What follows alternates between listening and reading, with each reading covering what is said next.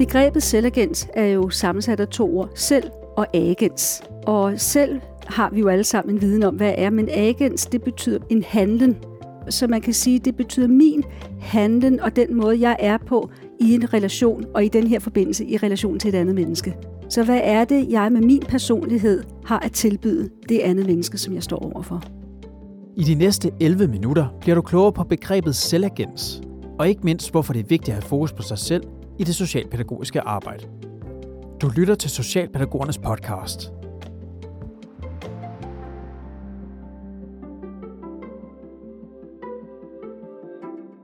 Jeg hedder Susan Hart. Jeg er psykolog.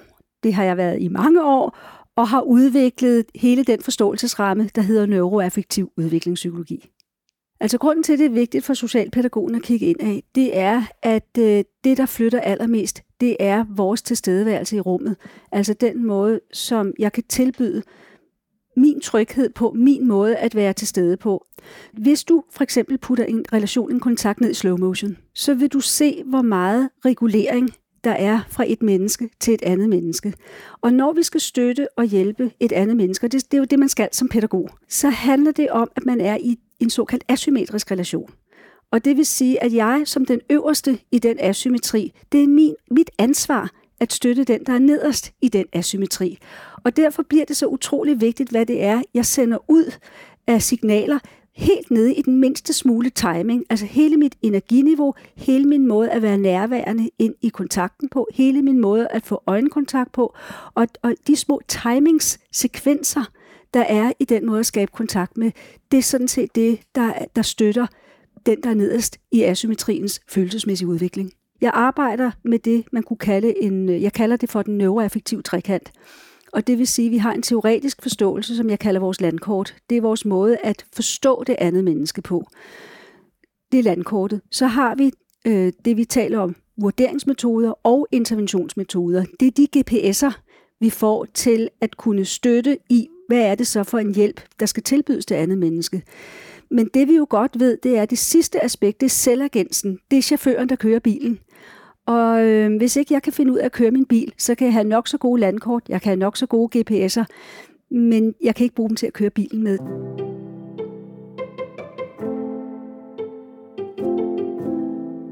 Et brugbart hjælpemiddel, når man agerer som socialpædagog, er de neuroaffektive kompasser.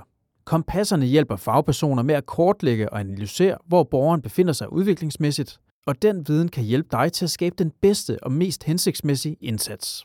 Altså de neuroaffektive kompasser, de er udviklet ud fra, at øh, i neuroaffektiv udviklingspsykologi er vi meget optaget af følelsesmæssig udvikling. Og øh, vi er vældig optaget af begrebet nærmeste udviklingszone. Og øh, det vi havde brug for, det var en model, en meget let forståelig model, der kunne forklare noget om hjernens hierarkiske udvikling, men jo også hvordan vi modnes og udvikles nedefra og op, altså at vi modnes hierarkisk. Og derfor har vi været vældig inspireret af en model, der blev skabt for mange år siden, der hedder den treenige hjerne. Den treenige hjerne er ikke en præcis model, og det er en, en metaforisk model, men den, har, den er vældig brugbar i den her sammenhæng, fordi den beskriver tre områder. Et autonomt niveau, et limbisk niveau og et præfrontalt niveau. Det vi så har gjort, det er, at vi har ud fra de her tre områder udviklet tre kompasser, nemlig et autonomt kompas, et limbisk kompas og et præfrontalt kompas. Og de her kompasser, dem bruger vi både i forhold til at finde ud af, jamen, hvor er den, det menneske, vi gerne vil hjælpe henne i kompasserne, men hvor kommer jeg som karavanefører til at placere mig selv, når jeg er sammen med det her menneske. Fordi der har vi så selvagensaspektet med. Og der har vi så det autonome kompas, som består af en akse, der hedder arousal, reguleringsaksen, og en akse, der hedder øh, der hedder øh, ja, behag, ubehagsaksen, eller aksen for hedonens tone. Øh, og den her akse, hvor meget mærker jeg behag og ubehag, og hvordan får jeg reguleret min energi sammen med det her menneske. På det limbiske niveau, det handler om det følelsesmæssige. Det var, da vi blev et socialt flokpattedyr, vi udviklede de følelsesmæssige kompetencer. Så det vi kigger på, det er tre sociale kategorialfølelser. Det er evnen til at dele glæde. Det er evnen til at kunne være sammen om tristhed det er evnen til at være sammen om frustration. Og det at balancere det i forhold til, jamen jeg kan mærke, jeg har den her følelse i mig, jeg fornemmer, hvor du er følelsesmæssigt, så hvordan finder vi en følelsesmæssig bærebølge, så vi får gjort det til et vi. Vi er sammen om det her. Så hele det limbiske, det er den her oplevelse af, vi er sammen. Og så har vi det præfrontale niveau, som er det, jeg kalder civilisationsniveauet. Det er, når vi kommer op over etårsalderen, så skal vi til at lære behovsstyring. Det betyder, at jeg kan ikke gøre alt, hvad jeg har lyst til. En gang imellem bliver jeg nødt til at holde min mund. Og andre gange, så skal jeg gøre noget, som jeg egentlig ikke helt gider, men jeg kan godt finde ud af at gøre det alligevel. Så, så det er sådan en akse, der udvikles vældig meget i 12-18 måneders alderen, og ud af det udvikle, udvikles vores sprog og kognition, og så starter hele mentaliseringsudviklingen op i det præfrontale. De neuroaffektive kompasser kan altså både bruges til at teste, hvor borgeren er følelsesmæssigt, men også hvor du selv er i en given situation. Men hvordan arbejder man så helt konkret med sin selvagens? Ja, for at forklare det, så udruller Susan Hart et eksempel, hvor en socialpædagog på en institution opdager en borger, som netop har udøvet selvskade.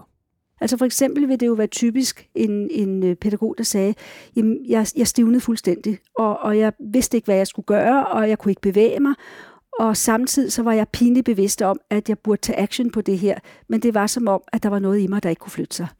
Okay, så er det for at få en forståelse af, at det er jo en dissociation, så hvor forsvinder jeg hen i det her kompas, når der sker noget, der er så dramatisk?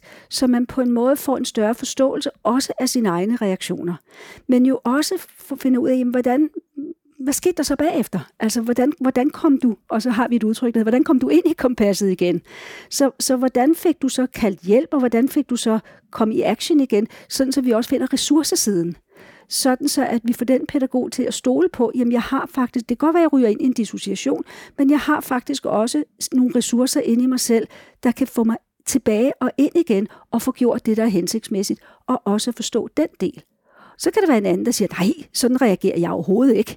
Jeg, jeg holder fuldstændig hovedet koldt og får gjort alt det, der skal til, men jeg kan mærke, at jeg skal have mine følelser væk for at håndtere den her situation. Så sætter vi den ind i kompasserne og ser, hvad er det så for en reaktion, sådan så at den her gruppe af pædagoger, der arbejder med de her kompasser, begynder at forstå alle de her forskellige reaktionsmåder ud fra, der er ikke noget, der er rigtigt eller forkert, og vi, kan alle sammen, vi reagerer alle sammen på de måder, vi gør, men øh, få en større forståelse både af sine egne reaktioner og andres reaktioner, så man bliver klogere på sig selv. Man kan sige, at øh, undervisning går jo ud på at lære med sit hoved. Men sådan noget som, som øh, selvudvikling, psykoterapi, det i langt højere grad også går ud på at lære med kroppen. Altså kroppen husker. Så, så det vi jo håber på, det er jo at sige til sådan en pædagog, det kan godt være de næste 35 gange, du oplever det samme, at der vil det samme ske for dig. Men bare det at have fået en større hovedmæssig forståelse for, hvad er det, der får mig til at reagere sådan, fordi jeg gør det jo ikke, fordi jeg ønsker at reagere sådan.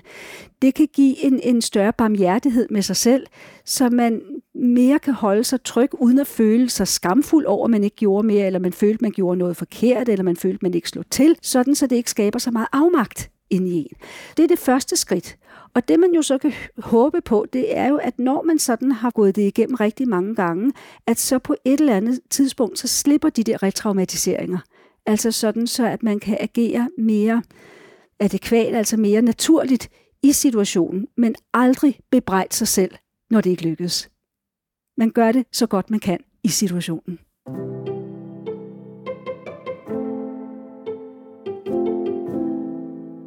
Ved at analysere og arbejde med sin selvagens, kan man altså over tid forandre måden, man reagerer på, og dermed blive en bedre socialpædagog. Og det er ifølge Susan Hart en af de helt store læringer ved selvagens.